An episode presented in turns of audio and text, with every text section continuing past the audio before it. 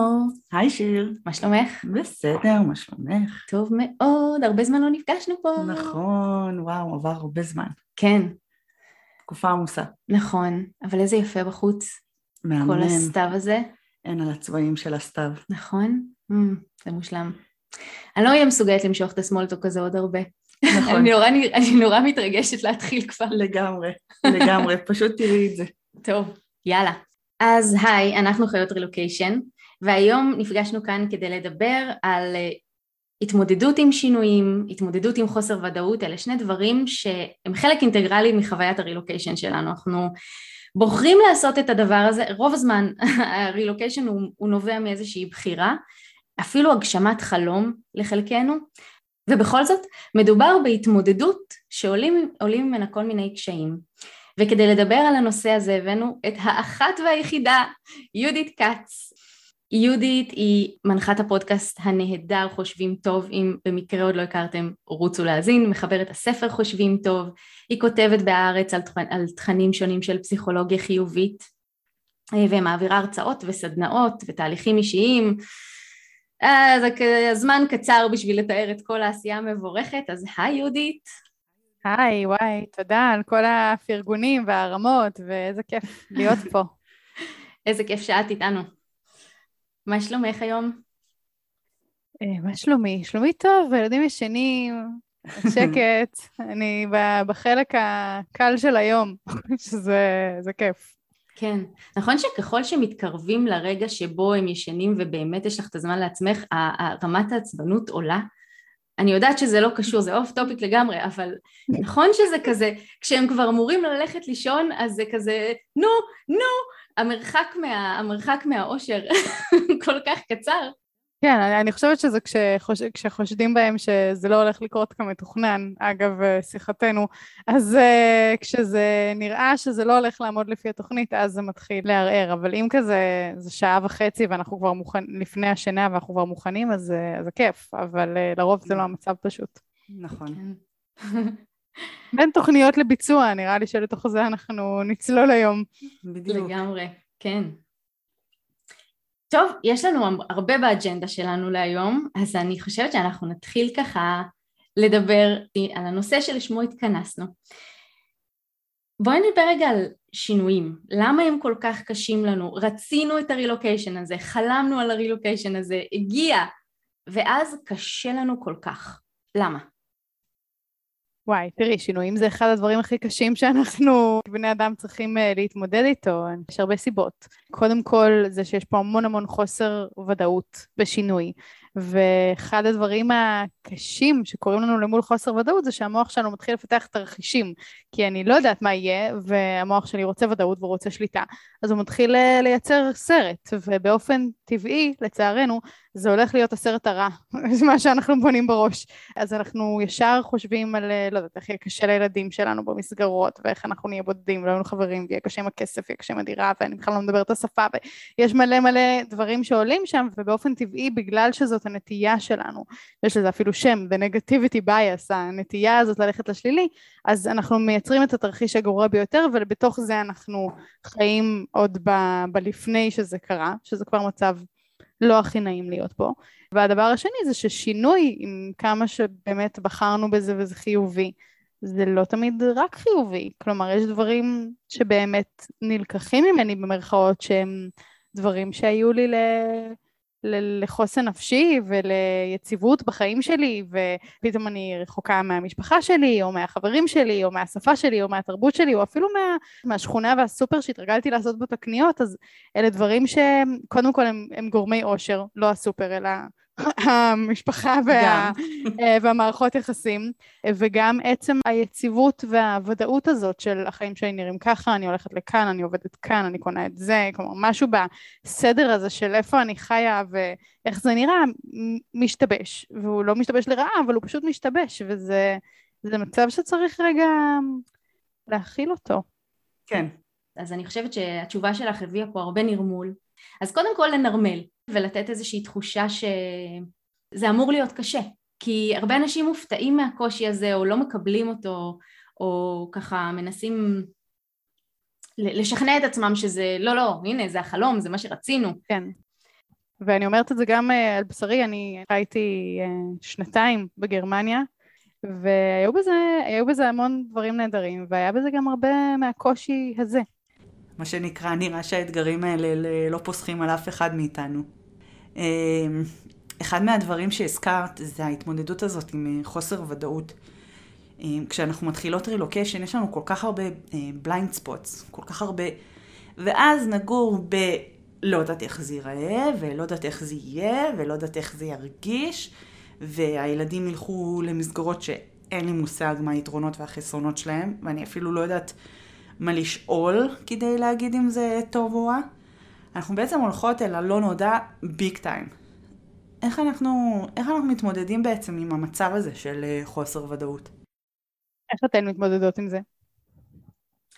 יש דבר אחד שאני ממש אימצתי אה, מהספר להרגיש את הפחד ובכל זאת לעשות, של סוזן ג'פרס, והיא אומרת שהאמונה שאנחנו רוצים לטפח זה להגיד שלא משנה מה יקרה, אני יכולה להתמודד עם זה. ברגע שהאמונה הזאת מאוד אה, חזקה של אני אוכל להתמודד עם זה, אז אה, זה נותן את המענה וזה נותן קצת איזה שקט מה, מהדבר הזה שהתרחש בלי, ה, בלי השליטה שלי.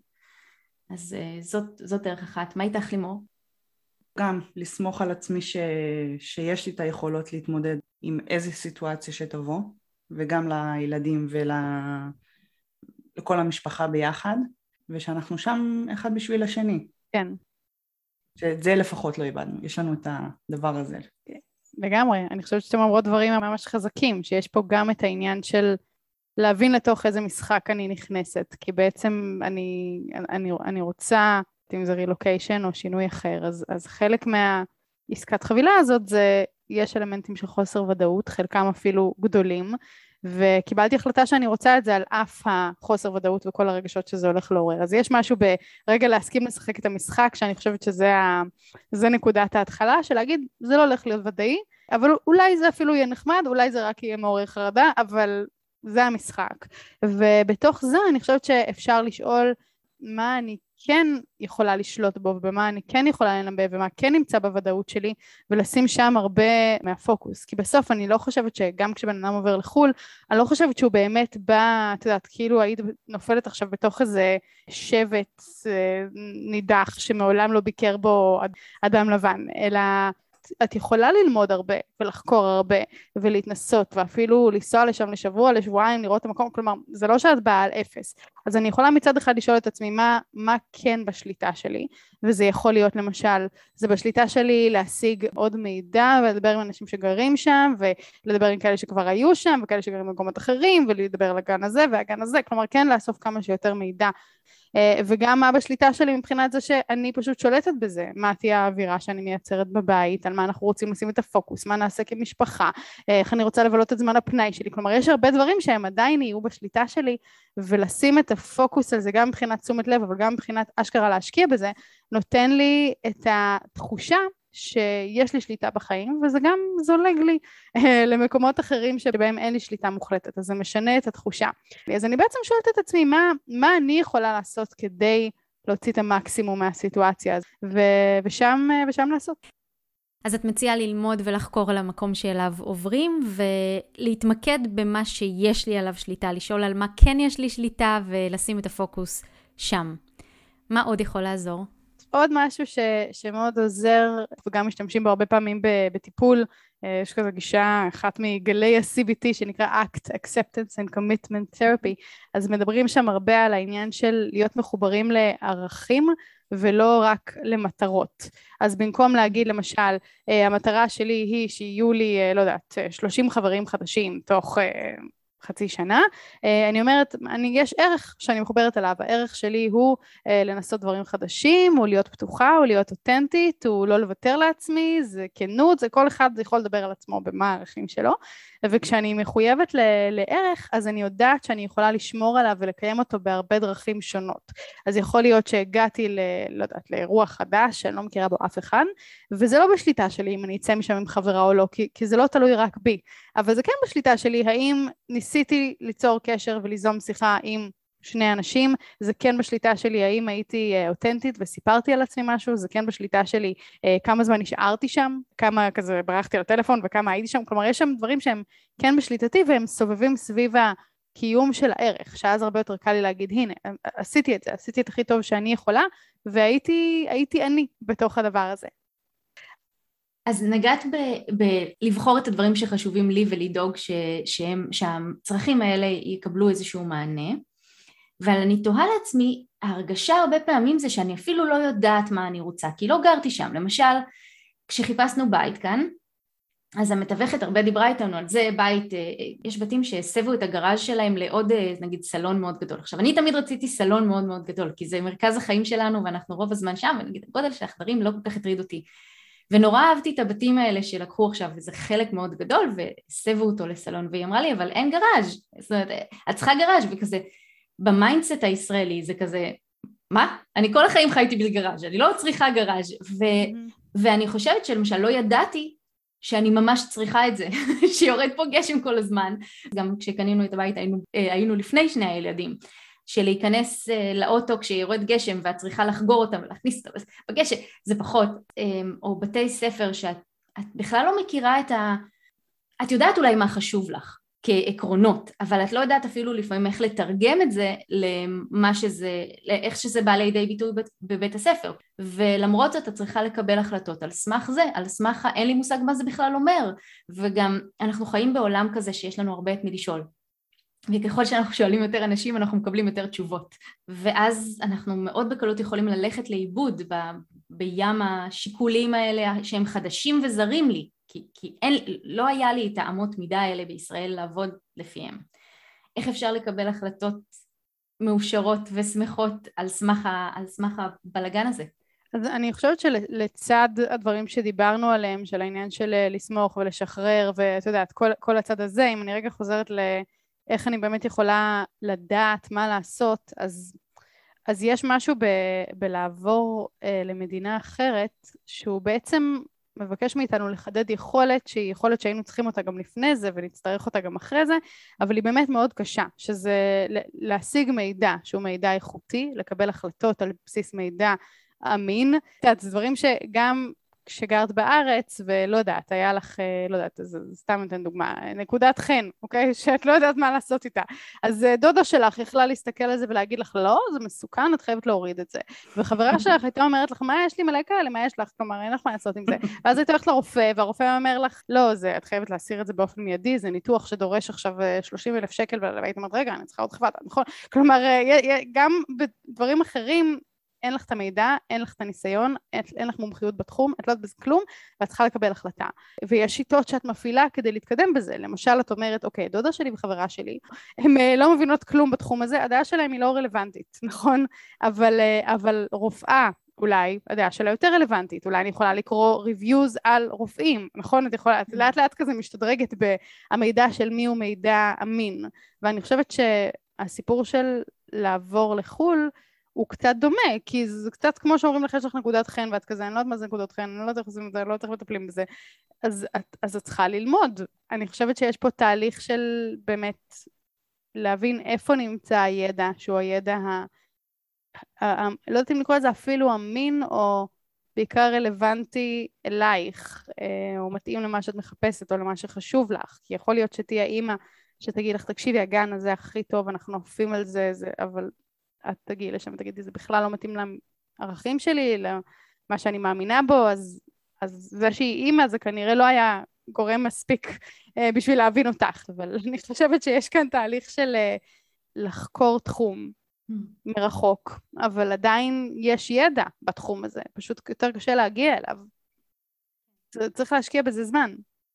וכנראה שבסופו של דבר גם מעבר ל... למצוא את הידע הרלוונטי, גם כנראה צריך בסופו של דבר גם איזושהי מעט אינטואיציה אולי ופשוט לסמוך על משהו ופשוט ללכת אליו. נכון. ברגע שנגיד אה, זה לא צלח, משם להתקדם ואם אה, לא, זה לא היה נכון ולא היה מתאים לנו, אז עכשיו אנחנו יותר אה, יודעים מה הלאה לחפש או מה הלאה אנחנו, או נגיד אוקיי אז על הבן אדם הזה אני לא אסמוך בנקודות חן יותר, ואני אשאל אה, מישהו אחר שיותר מתאים לי, כי אין מה לעשות בכל הדברים האלה, זה סוג של תהליך למידה שאנחנו מתפתחים ו- ולומדים, ולא תמיד אנחנו נקבל את התשובה המיטבית, גם אם אנחנו נלך למומחה.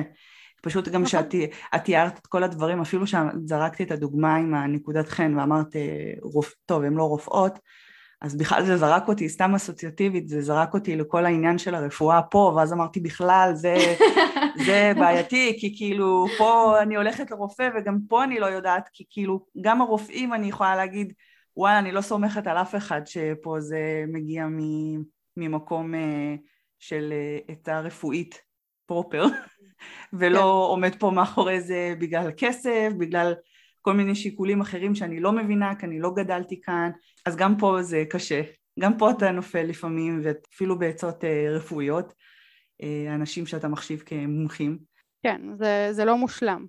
אבל אני חושבת שמה שרציתי להגיד זה שזה, שזה שילוב, כלומר, אני חושבת שבמקום שבו אפשר להשיג ידע, ננסה להשיג ידע, והשאלה שגם הולכת לצד זה, זו שאלה היא כמה זה חשוב, כי יכול להיות שאם אני, לא יודעת, תעבור לחו"ל ואני אשכור דירה, והיא לא תהיה כזאת uh, מתאימה, אז בסדר, אז מה המחיר? Mm-hmm. כלומר, אז, אז הלכתי ושכרתי דירה אחרת, נכון? זה לא שקניתי עכשיו בית בכל הכסף שלי ואני מחויבת למשכנתה לשארית חיי לבנק, אלא זה, זה בסך הכל לשכור דירה, זה, זה לא קל, זה לא נעים, אבל, אבל זה תהליך שהוא הפיך והוא הפיך יחסית בקלות. Uh, לעומת זאת, יכול להיות שיש משהו אחר שאני אומרת, אוקיי, זה, לזה יש יותר משקל, ואז אני ארצה לשים שם יותר מחקר ויותר חשיבות, ואולי, uh, לא יודעת, להכניס ילדים למסגרת ואז להוציא אותם ולהעביר אותם למסגרת אחרת, זה נראה לי uh, יותר מאיים ויותר מפחיד, אז, אז שם אני...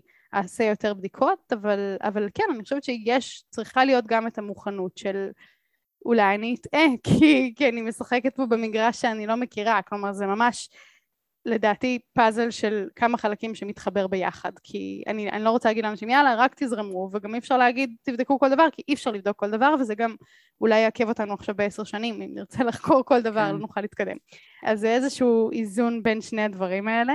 זה מזכיר לי ציטוט של... אמ, של מישהו שקוראים לו אה, יעקב לוי מורנו, שהוא מייסד של הפסיכודרמה, והוא חקר את הנושא של, של ספונטניות, והוא דיבר על זה שספונטניות זה איזשהו מצב נפשי שאנחנו מצויים בו, ושזה לא משהו שמתעורר מתוך איזו מחשבה או מתוך רצון, אלא יותר מתוך תחושה של שחרור פנימי במפגש עם האחר או עם המצב או עם הסביבה, וזה איזושהי יכולת להגיב לכאן ועכשיו, משהו שמתעורר מול מה שקורה כרגע. ואני חושבת שיש משהו ב...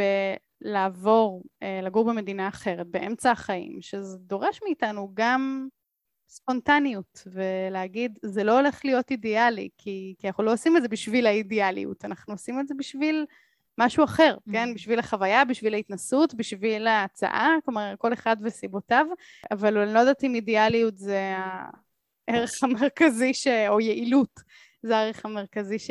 שמופיע כאן. Mm-hmm. או, אני מאוד מתחברת למה ששתיכן אמרתם אה, לגבי, ה... לגבי הקבלה, הקבלה של זה שזה לא הולך להיות מושלם ושהולכים להיות עוד דיוקים בדרך. אז אני אקנה את הבית בלי הגראז' ואז אני אבין שאני רוצה גראז', אז בבית הבא איכשהו, אה, זה, או שנתמודד עם זה, או שהוא גם אולי אני אצטרך לחיות עם ההחלטה הזאת זמן ממושך, ואולי זה יהיה בסדר, אני פשוט, אה, זאת אומרת יש שם איזשהו אלמנט של קבלה של הלא, של הלא רצוי ההיפותטי הזה.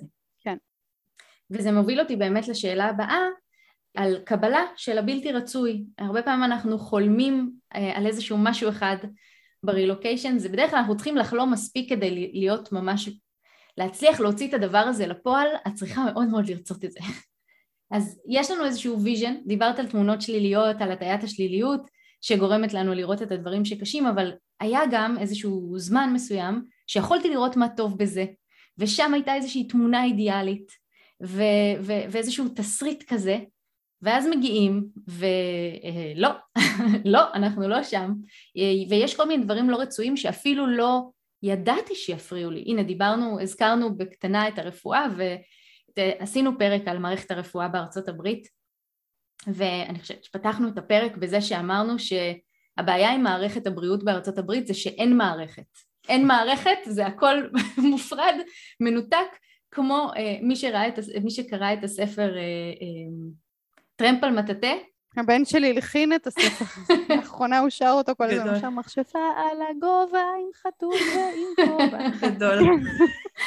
אז באיזשהו שלב יש שם את כל החיות אה, אה, שהן עפות להן על המטאטא והן נופלות לתוך ביצה ונוצר, והן אה, ככה קמות מתוך הביצה ויוצרות כמו חיה שלא קשורה עם מקור של התוכי, של.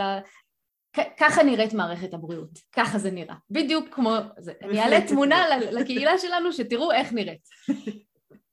אז, אז כן, סטיתי, אני אחזור חזרה. יש דבר בלתי רצוי שלא תכננו אותו, לא חשבנו אותו, לא דמיינו אותו, והנה הוא פה נוכח בחיים שלנו. איך מתמודדים עם זה? אני חושבת שאלה הם חיינו, לא? כלומר, אה, זה קורה כל הזמן בחיים, ש... את יודעת, את רוצה דבר אחד ואת נתקלת בדבר אחר. ואני חושבת שאפשר להתמודד עם זה גם ברמה של ההכנה לפני וגם התוך כדי. כלומר, עצם זה שאני חושבת שאני אקבל את מה שאני רוצה, זו מחשבה מאוד אופטימית, אבל היא היא והמציאות, הן אה, לא תמיד אה, משחקות אחת עם השנייה באותו מגרש, אבל, אה, אבל, אבל אני חושבת שיש משהו שיכול לעזור קצת להתגבר על זה במראש, וזה העניין של לנסות לחשוב על, על התמונה היותר רחבה או על כל הפרטים, כי הרבה פעמים כשאנחנו מדמיינים איזשהו שינוי, אז אני מדמיינת מרכיב מאוד ספציפי ממנו. נגיד, הנה אני, אה, לא יודעת, אה, גרה בחו"ל ויש לי מלא חברים חדשים ואני לומדת שפה חדשה וזאת חוויה ספונטנית ומרגשת. ואני באמת לא חושבת על הבירוקרטיות ועל הרפואה ועל המסגרות ועל הדקדוקים של השפה והתרבות ודברים האלה בכלל לא עברו לי בראש. ואז אני קצת מתאכזבת. עכשיו, זה לא שיש לי דרך לחזות את הכל, כי אני באמת לא יודעת אפילו את מה אני אמורה לחזות, אבל יש לי דרך להשתפר בזה, שזה לשאול את עצמי מה, איך ייראה יום בחיים שלי, נגיד, מה, מה יהיה? אני לא הרי כל היום מארח חברים ואדבר לי אנגלית ולא יודעת מה, כלומר יהיו, יהיו דברים, נכון? אני אצטרך לקחת את הילדים שלי לבית ספר, אני צריך להכין ארוחת צהריים, אני אלך לסופר, אני אצטרך uh, לעשות כל מיני בירוקרטיות, אני צריך לרופא, יכול להיות לרופא, נכון? אני צריכה כזה לשאול את עצמי שאלות, ומתוך זה עולים יותר פרטים. עכשיו, כמה שעולים יותר פרטים אני מקבלת תמונה שהיא קצת יותר קרובה למציאות, גם לטובה וגם לרעה, ואז אני קצת משתפרת בהערכה שלי. היה מחקר כזה מעניין שעשו בהרווארד על, אה, על שחקני פוטבול, ששאלו אותם אה, איך, אה, איך תרגישו אם תנצחו, אם תפסידו במשחק. ואז אלה שלא חשבו על הפרטים, כלומר פשוט ענו ככה מה, מהלב, אז אמרו אם ננצח נהיה שמחים וזה יהיה היי גדול ונהיה מאושרים ונתרום לקהילת הפוטבול ואת יודעת לא לא לא איזה כיף ואם נפסיד זה יהיה נורא ונכשלתי ועד שהגעתי לשם זה כישלון מאוד גדול ואני מתבאסת על עצמי ואז בדקו איך הם מרגישים שבוע אחר כך, וראו שהם היו מאוד רחוקים מהמציאות. שאלה שניצחו והצליחו, אז סבבה, הם התרגשו אבל אז זה עבר, ואלה שהפסידו התבאסו אבל אז זה עבר, כי בסוף כולם חוזרים לצחצח שיניים ולעשות כביסה וללכת לשירותים ולהכין לעצמי פסטה, נכון? כלומר בסוף כולם חוזרים לחיים עצמם. ומצד שני, בתנאי אחר בניסוי הזה, שאלו את השחקנים את אותה שאלה, איך תרגישו אם, אבל אמרו להם, ותחשבו גם על מה תעשו בשבוע שאחרי הניצחון או, או ההפסד, על אותם פגישות ושיעורי בית וחברים וניקיונות והכל, והם היו הרבה יותר קרובים למציאות, כי, כי בסוף, אה, אוקיי, החיים ימשיכו, ודברים יקרו, וזה לא הכל. אז, אה, אז אני חושבת שמשהו ב, ברגע לחשוב על הפרטים של החיים, קצת אה, עוזר לנו לנחות מה, מהפנטזיה, כי יש איזה משהו ב... אני הולכת לעבור לגור לחו"ל, שכאילו כל החיים שלי הולכים להשתנות, אני הולכת להיות מישהו אחר, משהו אחר, במקום אחר. ב... זה, זה ממש מזמין את הפנטזיה שהיא, שהיא בסוף לפעמים רחוקה מהמציאות. Hmm. יפה, אז לחשוב על, ה- על היום-יום, על האתגרים היומיומיים, על ההצלחות, uh, הדברים הטובים היומיומיים, יש בזה משהו באמת מאוד מאזן ומחבר לקרקע. בואי נדבר על החלק השני, uh, על החלק של, אוקיי, היה משהו שלא צפיתי אותו, והוא בכל זאת מציאות לא רצויה שנמצאת כאן מולי. זה כבר קרה וקורה ברגע זה. מה עושים עם החלק הזה? אחרי שגיליתי מה קרה, אז, אה, אז אפשר לחלק את התשובה שלנו לאיך להתמודד עם זה שזה המצב, לבין האם אני רוצה להישאר פה, נכון? זה גם אה, דילמה שעולה, ואני יכולה לשתף אתכם שכשאני גרתי במינכן, אז היה לי באמת הכל היה סבבה, כלומר היה לי בן זוג, הוא עדיין בן זוג שלי, אבל היינו שם, והייתה לנו אחלה של דירה, והיו לי חברים, ולמדתי באוניברסיטה, וקיבלתי ציונים טובים, והייתי מדברת עם חברים שלי על הכל, באמת, הייתי אומרת על פניו, הכל סבבה לגמרי, לגמרי, לגמרי, אבל בפנים בפנים לא הרגשתי בבית, לא הרגשתי שהאנשים האלה מהאנשים שלי, הרגשתי תמיד שיש איזה חומת זכוכית דקה כזאת שאי אפשר לראות אותה שמפרידה בינינו, ולא משנה כמה קרוב נעמוד אחד לש... ליד השני, מול השני, זה, זה לא יהיה כמו עם חברים שלי בארץ. זהו. ואז, וזה לא משהו שיכלתי לחזות, כן? כלומר, מי חושב על זה? זה סופר ספציפי. אבל אז אני צריכה לחשוב האם זה חשוב לי, האם זה deal breaker, האם זה לא deal breaker, אין מושלם. אני ממש מסכימה עם מה שאת אומרת. יש הרבה פעמים את החוויה הזאת של לא על זה חתמתי. זאת אומרת, אה, אני יכולה לתת דוגמה מאצלי.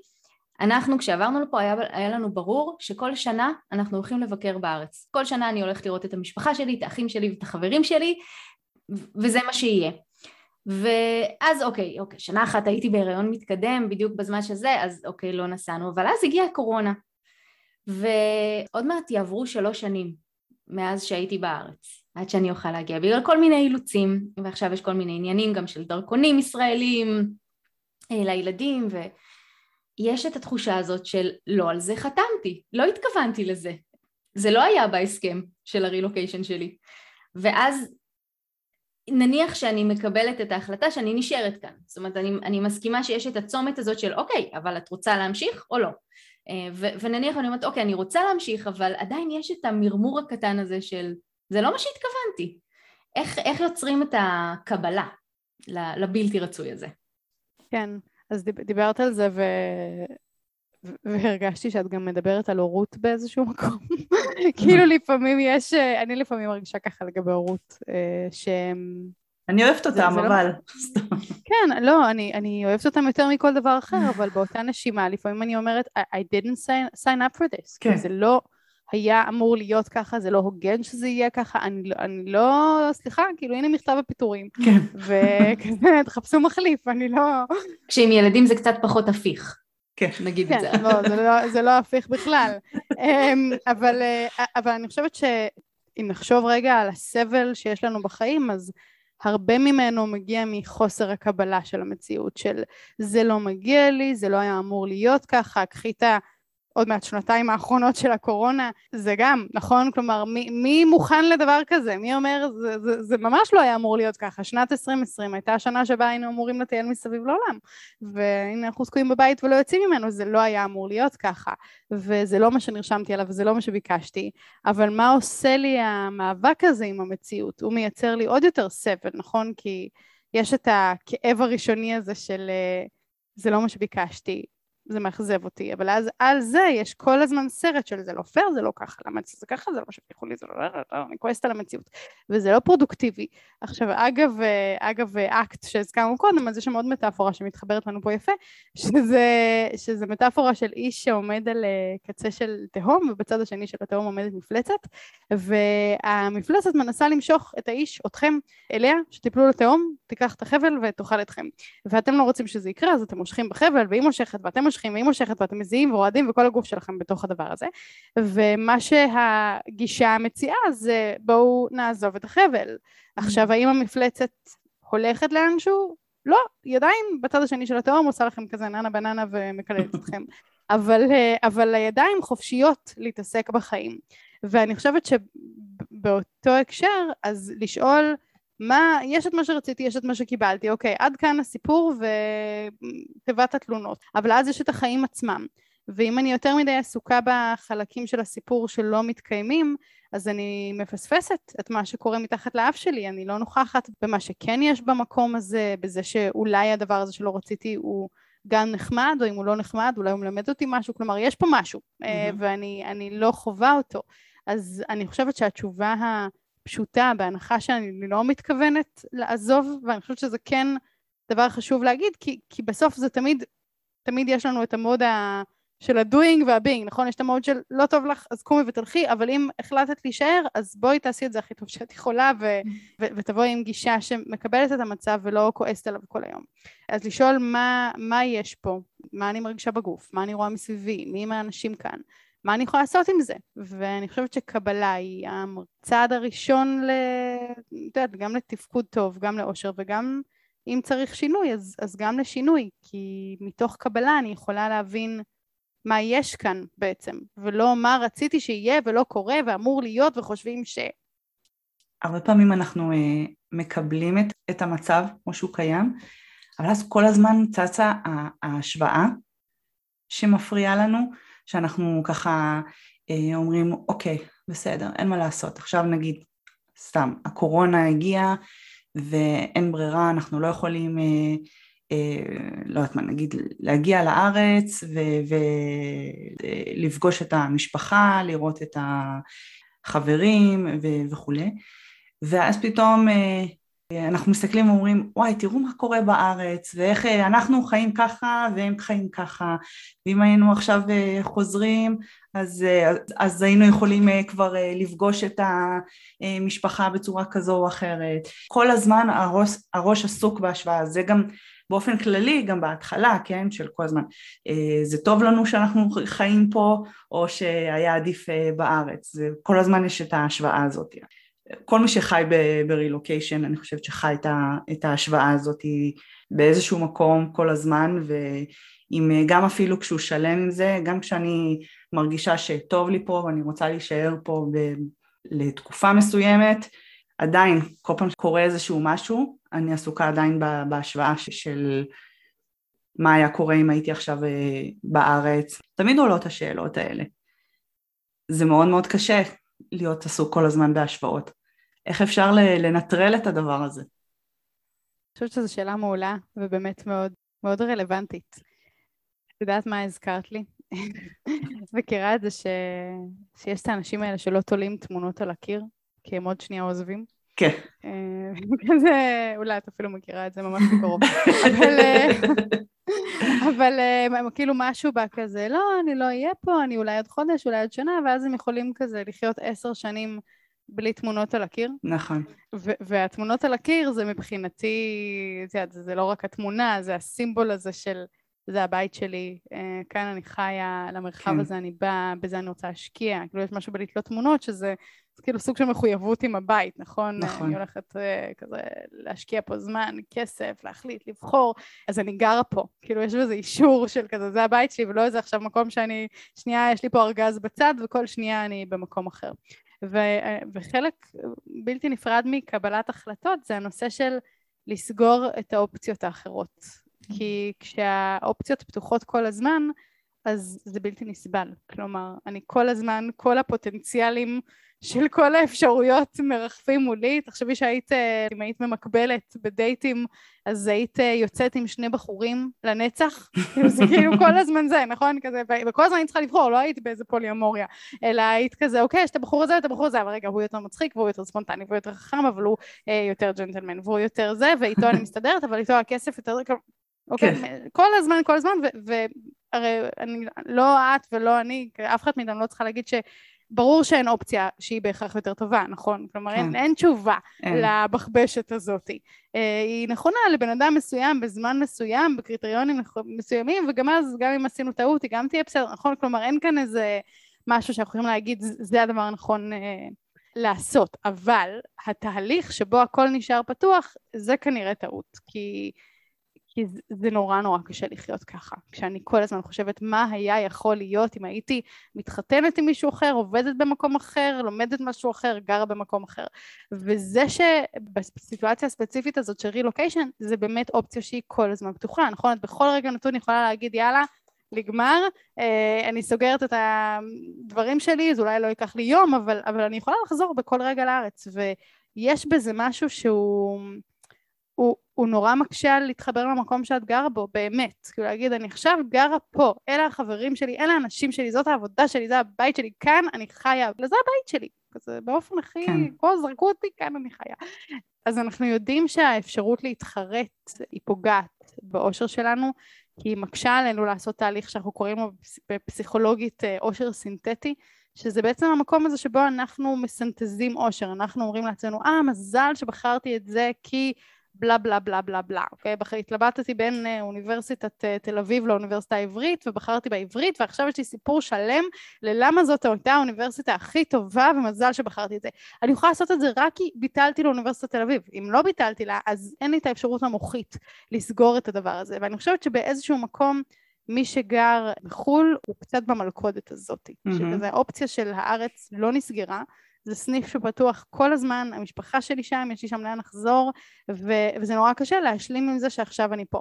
אז פרקטית, כלומר אם רגע כזה אחרי שהבנו מה הבעיה, הייתי אומרת בואו ננסה לסגור אפשרויות, וזה לא במובן של אני לא הולכת לחזור יותר לארץ, אלא במובן של אני מקבלת החלטה לפרקי זמן, גם אם הם פרקי זמן קצרים, נגיד החלטתי שבשנה הקרובה אני גרה פה. וזהו, זה אומר שעכשיו שנה לא מדברים על זה, לא צריך לחפור על זה, לא צריך לדבר על מה קורה בארץ, לא צריך לדבר על מה קורה פה, לא צריך לדבר על אלה שחוזרים, ואולי גם אנחנו נחזור, כלומר, לא צריך כל הזמן לחיות בתוך התלבטות, כי החלטות זה משהו שגורם לנו להרגיש חסרי ביטחון, נוירוטים, לא יציבים, אז לקבל החלטה באופן זמני ו- ולסגור את האפשרויות לשאר הזמן.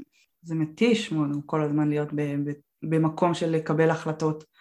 נכון? ובכל מקרה אנחנו לא מקבלים את ההחלטה לכל החיים, נכון? נכון. גם, גם כשעברתם, לא אמרתם שתעברו לכל החיים, וגם אם תגידו שעברתם לכל החיים, אז לא עברתם לכל החיים, כי אולי... יש כאן מושג שהרבה מאיתנו משתמשים שזה אה, זמניות קבועה. אנחנו נמצאים פה באופן אה, זמני קבוע. הרבה אנשים שמגיעים ואומרים, לא, אנחנו באנו פה לשנה, שנתיים, אנחנו חוזרים. אה, ובפועל נשארים להרבה שנים, אבל עדיין בתחושה מרגישים איזשהו משהו כזה זמני. כן. וזה באמת יכול לפגוע באמת, כמו שאת אומרת, בתחושה של, ה, של האושר או של החיבור למקום.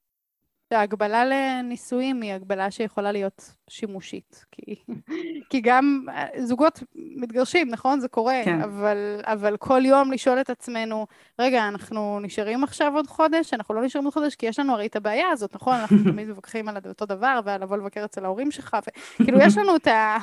כן. את הבעיות, אז עכשיו כל, כל יום או כל חודש אני אשאל את עצמי, רגע, אני נשארת או לא נשארת, זה בלתי נסבל. נכון. אני מקבלת איזו החלטה של כרגע אני בבן אדם הזה, אה, יש מצב שיום אחד ניפרד, כן? אף אחד לא מבטיח לי שאנחנו נשאר ביחד לנצח, אבל, אבל לא צריך להיות בצומת כל mm. הזמן. אז הייתי אומרת שכזה פרקטית, בואו נצא מהצומת. החלטתם שאתם כאן, אז יאללה, אתם כאן, כזה, תהיו שם. כן.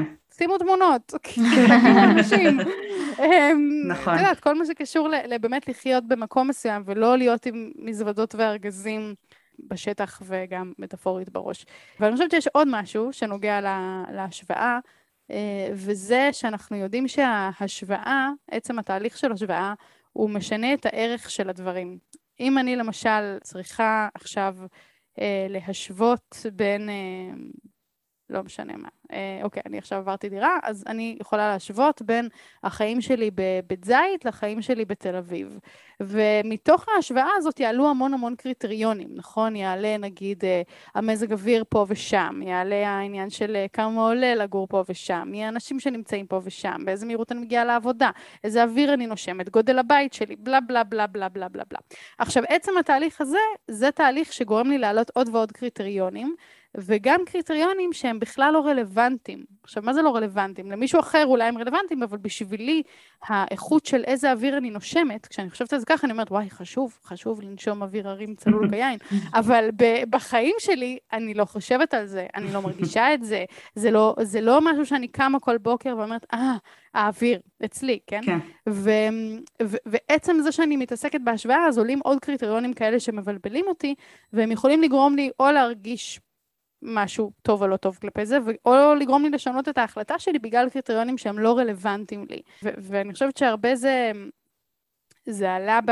כש- כשאנחנו התלבטנו על המעבר דירה, אז היה עניין של אה, בבית זית יש הרבה יותר מרחבים והרבה יותר מקום, ו- וזה נכון, אבל בסוף זאת לא הסיבה שבגללה רציתי לעבור לתל אביב. לא כי חשבתי שבתל אביב כן יהיה לי את המרחב הזה, כלומר זה לא מתחרה על אותה... על אותה משבצת, אלא בתל אביב רציתי את המערכות יחסים הקרובות, שיש הרבה אנשים שאני אוהבת שחיים פה, ואני רוצה להיות לידם, וזה בכלל לא מתחרה באוויר ובמרחב של בית זית, כי ברור שזה יותר טוב שם.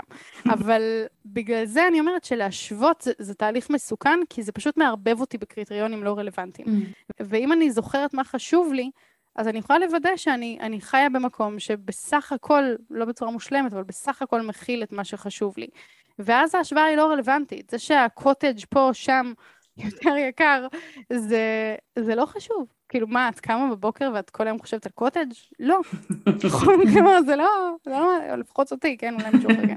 אבל אה, זה לא מעסיק אותי בחיים שלי, אז זה גם לא צריך להיכנס לדיון. אה, או כשגרתי במינכן, אז הכל היה מאוד מאוד מאוד נוח, באמת, נוח בצורה בלתי נסבלת, כאילו הרכבת שמגיעה בדיוק בזמן, הייתי יודעת איפה לעמוד ברציף כדי להיכנס לקרון הנכון, שיוריד אותי אחר כך במדרגות הנאות שיוצאות בול מול הרכבת, כזה יעילות, שזה מדהים, זה באמת מדהים. אבל זה לא הדבר שהכי חשוב לי בחיים. ואם אני אתעסק בהשוואה הזאת ואני אתעצבן על כמה שהתחבורה הציבורית בארץ היא באמת דבר פחות ביותר לעומת מה שקורה שם. אז, אז יהיה עצוב, אבל זה לא מה שחשוב לי בחיים, אז למה שאני כל היום משווה את זה? בסוף ההשוואה פשוט מבלבלת אותי, ועצם, אני חושבת שיש הרבה שיחות כאלה, שאנשים יכולים להעלות לי נתונים ולהגיד, כן, בארץ, לא יודעת, ההשכלה ככה, המשכורות ככה, הרפואה ככה, אבל השאלה היא, מה, מה בסוף הדבר שחשוב לי בחיים, וכל השאר, יאללה, אפשר לעשות טבלאות מפה ועד, אה, את יודעת, אפשר לעשות טבלאות לנצח, ונמצא עוד ועוד קריטריונים להשוות, אבל מה בסוף מזיז לי? נכון, נכון, זה, כן, זה באמת uh, חשוב. אני לגמרי מסכימה עם הגישה הזאת. אנחנו יכולים להמשיך uh, להשוות לנצח, ו- ויש כל כך הרבה פרמטרים, אז באמת לפני שאנחנו משווים, שווה לעצור רגע ו- ולחשוב מה באמת חשוב לי ומה קריטי לי. וזאת נקודה באמת סופר חשובה. טוב, הזמן ממש עף לנו, ולפני שככה נתחיל לסכם את הכל ו- ולספר איפה אפשר למצוא אותך, חשבנו האם תוכלי לתת למאזינים שלנו איזה שהם כלים, משהו שהם יכולים לעשות עוד היום כשנגמר הפרק הזה, ללכת ולעשות כדי להתמודד טוב יותר עם שינויים וחוסר ודאות, איזה שהם תרגילים מסוימים, אה, משהו ככה כלי שאפשר להשתמש בו. וואי, יש מלא. אה, אוקיי, כלי אחד שאני מאוד אוהבת, זה כלי של, אה, של כתיבה, של בעצם לכתוב על החוויות שלי, על מה שעובר עליי, מה שאני רואה, מה שאני חושבת. הכתיבה, ותנסו את זה, אולי עכשיו אפילו בפרק תעשו רגע סטופ ותכתבו במשך חמש דקות את כל מה שעובר לכם בראש בלי שום צנזורה, לא משנה כמה זה מוזר, כמה זה אסוציאטיבי, כמה זה אה, אין לי כוח יותר אה, ל... לא יודעת מה. לעבודה שלי, ומזמן לא סידרתי את המדפים פה, ווואי, אני רוצה לאמץ כלב, גם אם זה ממש אסוציאטיבי, תכתבו, ותראו מה זה עושה, כי הכתיבה היא, היא גם עוזרת לנו מאוד לסדר מחשבות, אירועים, רגשות, ולהפוך את זה מאיזה בלאגן גדול לסיפור שיש לו התחלה, אמצע, סוף, וסיפורים זה משהו שאנחנו בני אדם יכולים לאבד אותו וללמוד ממנו, ואנחנו יכולים לעכל את הדבר הזה. אז זה עוזר לנו לצקת משמעות לתוך תקופה שהיא תקופה כזאת כאוטית ואני בטוחה שגם הקורונה ערבבה עוד מלא קלפים של להישאר או לחזור ועוד מלא מורכבויות של רילוקיישן שאולי לא היו לפני כן ואז זה העניין אחד. הדבר השני זה שזה פשוט פורק את המתח, אני לרגע אחד מוציאה את הכל אל הדף, הדף סופג הכל וגם זה מאפשר לי תהליך של הפרדה קוגניטיבית שבה אני יכולה להגיד הנה אני, הנה הדף יש בינינו איזה רווח, אני יכולה לקרוא את המחשבות שלי, להגיד, אה, קצת הגזמתי, קצת נסחפתי, זה בעצם לא כזה נורא, אה, יש עוד דברים. כלומר, אני יכולה לראות את זה בעיניים חדשות, ו- ובתהליך הזה יש הרבה חוסן, כשאני יכולה לראות עוד סיפורים ועוד גרסאות ועוד מחשבות, ולא רק להיצמד לגרסה שלי. זה כלי אחד ש... שאני אשמח להמליץ עליו. אנחנו מאוד מתחברות, כי אנחנו מיישמות את זה גם, וזה פשוט מאוורר, זה עושה כאילו, פשוט מאוורר את הראש. מוציא את הכל כזה על הדף, ועושה איזה סדר במחשבות. אני מאוד מאוד מחזקת את, את דברי, דברי שתיכן לגבי זה, זה, זה כלי כל כך כל כך עוצמתי, ואם עוד לא ניסיתם, באמת, בזמן ששומעים את זה ככה, זה מרגיש כזה חסר פואנטה, זה כל כך עוצמתי. אז uh, לגמרי מחזקת ו... רוצו תנס... לכתוב. רוצו לנסות את זה בבית. כן. כן. Uh, מה עוד? Uh, דיברנו קצת על כל הנושא של השליטה. אז uh, אני חושבת שהמקום הזה של לשאול מה כן בשליטתי, ולא רק לענות על זה, אלא לעשות משהו בתוך העולם שהוא בשליטתי, זה משהו שהוא מאוד פרקטי ו- וכל אחד יכול לעשות את זה. אז אגב, על לתלות תמונות, אני חושבת שזה דוגמה טובה, אם כבר הלכנו איתה לאורך הפרק, אז mm. זה בשליטתי מה קורה בבית שלי, איך הבית שלי נראה, כל אחד יכול לעשות את זה, אפילו אם אנחנו חיים חודש במקום מסוים, מקסימום תלינו תמונה, כן, לא צריך לקנות ציורים של המונליזה, ולעשות משהו עבור הבית שלי, המשפחה שלי, עבור עצמי, להירשם לספורט, למשהו שהוא בשליטה שלי, ואני אומרת, הנה אני לוקחת אה, שליטה על חיי, ועושה משהו שהוא חשוב לי, זה משהו שאנחנו יכולים להקפיד עליו כל יום, לעשות משהו אחד שהוא בשליטה שלי ועוזר לי לחיות כמו שאני מאמינה, זה יכול להיות להכין לעצמי סלט גם, כן? זה לא חייב להיות uh, דברים ברומו של עולם. עוד דבר שהזכרתן אותו ממש בהתחלה, אני חושבת שהוא גם בלתי נפרד, הנושא של אני יכולה לשאת את זה, כלומר יכול להיות שזה לא יוצא כמו שתכננתי, יכול להיות שזה אפילו החלקתי על הפרצוף וזה כישלון מוחלט, ואני עדיין יכולה לשאת את זה, אני יכולה לשרוד ואני אקום בוקר אחרי ואני אנער את האבק ואולי ייקח לי זמן ללקק את הפצעים אבל, אבל אני אמשיך לחיות את חיי ואני למדתי מזה משהו. ויש משהו בתפיסה הזאת שהוא הופך את הכל ליותר אה, לקצת יותר מאוברר וקל ו- ויש משהו בהנחה הזאת ש- שגם אם יהיה קשה ונסבול בדרך אז זה יהיה בסדר שהוא מאוד משחרר ומאפשר לנו להתנסות ולא לשבור את הראש כל כך הרבה. אני רוצה להגיד לגבי ה... כן לעשות פעולות של שליטה, שזה מאוד מסתדר לי עם מה שהם מתמקדים בו מתעצם. ברגע שאנחנו נפנה את תשומת הלב שלנו לכל הדברים שאנחנו כן שולטים בהם, אולי אפילו לעשות רשימה של כל הדברים שהם כן בשליטתי, זה מגביר את החוויה של השליטה בתפיסה, בשיח הפנימי שלי. אז אני, אז אני לגמרי רואה את הערך בזה ומתחברת ל, לרעיון הזה. יש עוד כלים שיכולים להתאים כאן? עוד כלי ש... שאני חושבת שהוא חשוב בעיקר למי שהוא לקראת המעבר או שבדיוק מתחיל את המעבר, זה שבעצם ה... אני חושבת שהצד הכי חיובי בשינוי אולי לא יודעת אם הכי, אבל חיובי בשינוי זה שזה איזשהו ריסטארט למערכת, ויש משהו בלעבור לחו"ל שהוא מאפשר לנו קצת להיות מישהו מחדש, כזה אני יכולה רגע להשיל מעצמי כותרות שאספתי לאורך השנים, תפיסות על עצמי, מה אני יכולה, מה אני לא יכולה, במה מותר לי לעסוק, איך מותר לי להתלבש, כאילו יש איזה מין, אני באף רשת בדף, בדף חלק וגם אין שם אף אחד שמכיר אותי אז בכלל אני יכולה להתפרע. ואז אז קודם כל מאפשר לי רגע לחשוב מחדש על מי אני רוצה להיות לא במובן שאני הולכת להיות עכשיו בן אדם אחר אבל במובן של כזה אולי אני כן יכולה להעיז לדבר יותר ככה להתלבש יותר ככה להכיר יותר ככה כלומר את הפינישים הקטנים האלה שלפעמים נורא קשה לנו לעשות בתוך סביבה שכבר מכירה אותנו ואנחנו לפחות חושבים שיש לנו כותרות מסוימות בעיני האנשים האלה ו- ומעבר לזה אנחנו יודעים גם במחקר ש- ששינוי של סביבה זה הדרך הכי קלה לשנות בהרגלים. כלומר, אם ניקח mm. דברים כמו אה, לשנות את הרגלי הספורט, הרגלי העבודה, איך אני מאחרת, כמה בבוקר, מתי אני הולכת לישון, כאילו כל ההרגלי חיים שלי, כשאני בסביבה חדשה, זה הסיכוי הכי טוב שלי להצליח. למה? כי כל הטריגרים שלי בעצם משתנים. אה, אם לפני זה גרתי באיזושהי דירה והיה לי הרגל של לחזור מהעבודה ולהדליק את השלט ולפתוח נטפליקס, אז עכשיו אני במקום חדש והמוח שלי הוא לא על אוטומט אלא הוא במוד של קבלת החלטות ואני יכולה לנצל את זה כדי לבנות הרגלים שהם הרגלים יותר uh, מיטיבים איתי אז, אז בעצם מה שאני רוצה להציע זה גם השאלה הזאת של רגע, מי הייתי רוצה להיות, בקטע, את יודעת, קטן, צנוע, לא עכשיו, לא משנה בן אדם, אבל מי הייתי רוצה להיות ו- ואיך אני הולכת להכניס את זה במקום החדש, וגם איך אני הולכת לעצב את הסביבה שלי כדי שיהיה יותר קל לעשות את זה.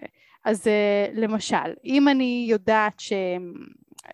עוד דוגמה אמיתית מהחיים שלנו כרגע במעבר. אה, אני באופן אישי לא אוהבת שטלוויזיה היא מרכז החיים בסלון, שאני יודעת שזה מה שרוב האנשים עושים, אז סליחה אם זה יוצא כזה mm. מתנשא, אבל לי ממש קשה עם הרעיון שיש טלוויזיה באמצע הסלון של אנשים, כי סלון זה מקום שמתאספים בו, ואיכשהו משהו בפוקוס הזה על טלוויזיה, מרגיש לי לא, לי באופן אישי לא נכון, ו, וכשעברנו לפה אז לא הייתה לנו טלוויזיה, והחלטנו בהחלטה משותפת שהפשרה בינינו זה שנקנה מקרן. כי מקרן הוא פשוט משהו שאת צריכה להחליט בהחלטה מודעת שאת הולכת לפתוח אותו, והוא לא mm-hmm. כל הזמן שם במרכז הסלון. אז עדיין יש את הדבר הזה, כי כן משתמשים בפונקציה של טלוויזיה, אבל זה לא מרכז הסלון, וזה מנתב את ההרגלים לזה שזה לא באופן אוטומטי מה שעושים. זה מאפשר בחירה שהיא בחירה מודעת. אז זו דוגמה לשינוי של סביבה חיצוני שהוא עוזר לי לשנות הרגל. באותה מידה אני יכולה, לא יודעת, להחליט שאני הולכת לגור במקום שהוא קרוב ל... לא יודעת מה, לטבע, אם אני רוצה להיות יותר בטבע, או יותר קרוב לחדרי כושר, או את יודעת, כל אחד ומה שחשוב לו. אז, אז כל אחד יכול אה, לחשוב מה הדבר החדש שאנחנו רוצים להכניס לחיים שלנו, ואיך אנחנו הולכים לעצב את הסביבה, אפילו ברמה הפיזית, כדי שיהיה יותר קל לנו לעשות את זה. זו נקודה ממש ממש חשובה, הבנייה הזאת מחדש וההסתכלות על זה בתור לא עכשיו אני אה, נטולת אה, התגיות שלי, זאת אומרת להסתכל על זה שאני נטולת תגיות בצורה חיובית ובונה של אוקיי, עכשיו אני יכולה לעשות, לבנות את הכל מחדש איך שאני, איך שאני רציתי ואיך שהתכוונתי. ואני מאוד uh, מתחברת למה שאמרת לגבי להוסיף עוד פעולה קטנה לפני שאני נופלת לתוך המסלול הזה של ההרגל שלה, ללחוץ על השלט כי זה פשוט כל כך קל אמ, וזה יוצר את האיזון הזה בין, אוקיי, אם אני באמת ארצה לצפות במשהו, יש לי את האפשרות, אבל פשוט עוד איזה אמ, קפיצה, זה להעביר את, ה, את האייקון של הפייסבוק בפלאפון למסך השני, לא הראשון, שיהיה עוד פעולה אחת קטנה לפני שאני גולשת אל תוך, ה, אל תוך ההרגל הלא רצוי. נכון, ויש מיליון דרכים לעשות את זה, נגיד, אנשים שחשוב לי לדבר איתם ואני כזה קצת שוכחת, או... זה לא האוטומט שלי, אני שמה אותם במועדפים בטלפון, ואז אני, אני רואה אותם כל הזמן, כי אני הרבה הולכת למועדפים, ואז זה מזכיר לי שאני רוצה להתקשר אליהם, ויותר קל להתקשר אליהם, כי הנה אני רק לוחצת פה, או אפשר לחשוב על הרבה דוגמאות אחרות של אה, אם זה דברים שקשורים לאוכל, אז איזה אוכל אני שמה בנשנושים, כמה קרוב השוקולד וכמה קרובים התפוחים או המנגואים במקרה שלי, שאני רוצה שיהיו קרובים. טוב, יופי. אז uh, לפני שנשמע איך אפשר להגיע אלייך ולשמוע את התכנים שלך וליהנות מאוד uh, רעיונות ו- ותרגילים מצוינים שאת יודעת לספר עליהם, יש איזשהו משהו שהיית רוצה להגיד לסיכום? זה פרק שכל כך קשה לסכם אותו כי הוא כל כך מפוצץ בערך, אבל uh, יש איזה משהו שהיית רוצה להגיד ככה לפני שנסיים? כן, אני חושבת שיש משהו בלעבור לגור במקום אחר, בטח שאם זה במדינה אחרת. שהוא טורף את הקלפים, ודיברנו על זה הרבה היום בקטע הקשה של זה, או החוסר ודאות, והשינוי, והקושי, וההתלבטות, אבל, אבל יש בזה גם הרבה הרבה הרבה חיים ו- וחיות, ולהתחבר לדברים שהם, שהם גם מאוד, אם דיברנו קצת על להבין מה חשוב לי, אז יש לי גם את הצד החיובי של זה, של אני רגע מחדדת לעצמי מחדש איך אני רוצה לחיות, מה חשוב לי בתרבות שלי, מי הם האנשים שלי, אה, איך אני רוצה, כלומר, מין יוצאת ממוד אוטומט ומקבלת את הכל מחדש. וחוץ מזה שזה קשה, זה גם נורא מדייק ומזקק ומחיה, ואם דיברת קודם על להפוך את השעון חול, אז אני חושבת שגם בזה יש משהו טוב, של אוקיי, יש לי שלוש שנים, בואו נוציא כזה, נעשה את הכי mm. טוב שאני יכולה בהם, ולא ניקח את הזמן כ... כמובן מאליו. אמ, ובתוך זה אני מכירה תרבות חדשה ואנשים חדשים, ואני מכירה את עצמי באופנים חדשים ואיך אני מתמודדת עם כל השינויים והקושי ואני חושבת שיש בזה משהו שהוא, שהוא פרייסלס, שהוא מעבר לשאלה של אמ, כן לחזור לארץ, לא לחזור לארץ, זה בסוף כל אחד יחליט, אבל משהו בהתנסות הזאת ובמוכנות הזאת רגע לפגוש את החיים באופן שעוד לא פגשתי אותו, יש בזה משהו בעיניי אה, מאוד חי ומרענן. אז אה, זהו, רציתי, רציתי להגיד את זה כי הרגשתי שקצת שקענו פה לצדדים הקשים ו, ושבאמת יש בו גם הרבה, הרבה יופי. כן, זה באמת חלק, חלק אה, משמעותי שצריך לתת לו, הנה אגב דיברנו על הטיית השליליות, אז אה, זה לאזן את זה טיפה, להחליט באופן מודע לראות את כל הרעננות הזאת וההתחדשות הזאת. נכון, ולפעמים זה גם רק בדיעבד, את יודעת, אמרתי לכם שגרתי כמה שנים בחו"ל, אז, אז יש דברים שבזמן אמת לא הרגשתי אותם, אבל אחר כך אני גם יכולה להגיד, וואי, כזה, הסתדרת במדינה אחרת, יצרת שם ערך, כזה, היו לך שם חברים, כאילו דברים קרו שם ש- שלא מובן מאליו שהם יקרו, וזה דורש באמת הרבה כוחות נפש, אבל עם זה גם הרבה, בסוף תחושת מסוגלות של, כן, אני, אני יכולה למצוא את עצמי במקום אחר על הגלובוס. וזה יהיה קשה, אבל אני אהיה סבבה, כלומר, אני, אני יכולה לעשות את זה, כן. ובין תרבותיות, ולהבין שאנחנו, את יודעת, יש כן. עוד בעולם חוץ מאיתנו, עוד דרכים לחשוב. בהחלט, אני אוהבת את, ה... את האיזון הזה גם לצדדים החיוביים של רילוקיישן. טוב, אז יהודית, כל כך תודה על הפרק הנהדר הזה, מלא בערך ומלא כיווני מחשבה מקדמים ומטיבים, אז תודה על זה. תודה לכן על ההזמנה, ההקשבה. כן, ותודה על כל התכנים שאת uh, מפיצה ככה ו- ומנגישה. ובאותו הקשר אנחנו נשאל איך, איפה אפשר למצוא אותך, איפה אפשר לשמוע עוד מה, מהתכנים שלך, מהמסרים שלך. איפה אפשר למצוא אותי? אז אפשר uh, להקשיב לפודקאסט, חושבים טוב. Uh, יש מעל 100 פרקים, תבחרו מה שמתאים לכם. Uh, יש את הספר שנקרא חושבים טוב, להעז לחיות את החיים המתאימים לך או לך, שזה ממש מדריך פרקטי לאיך לבנות את החיים שמתאימים לנו. אה, הרבה מהדברים שדיברנו היום גם מתחברים שם. אה, ואפשר להגיע להרצאות הקרובות, מי שגר, אה, מי שגר בארץ עדיין, אז אפשר להגיע לפגוש אותי בהרצאות הקרובות. מי שגר בחו"ל יש גם הרצאות מוקלטות באתר, אבל בגדול, כזה באתר שלי יש המון מידע ו- ודברים. אוקיי, okay, ואנחנו כמובן נשים את, כל ה- את הלינקים לכל מה שהזכרת אצלנו בתיאור הפרק. ואנחנו נתראה בפרק הבא. מעולה, תודה רבה לכן, היה כיף איתכן. תודה רבה יהודית. bye. bye bye.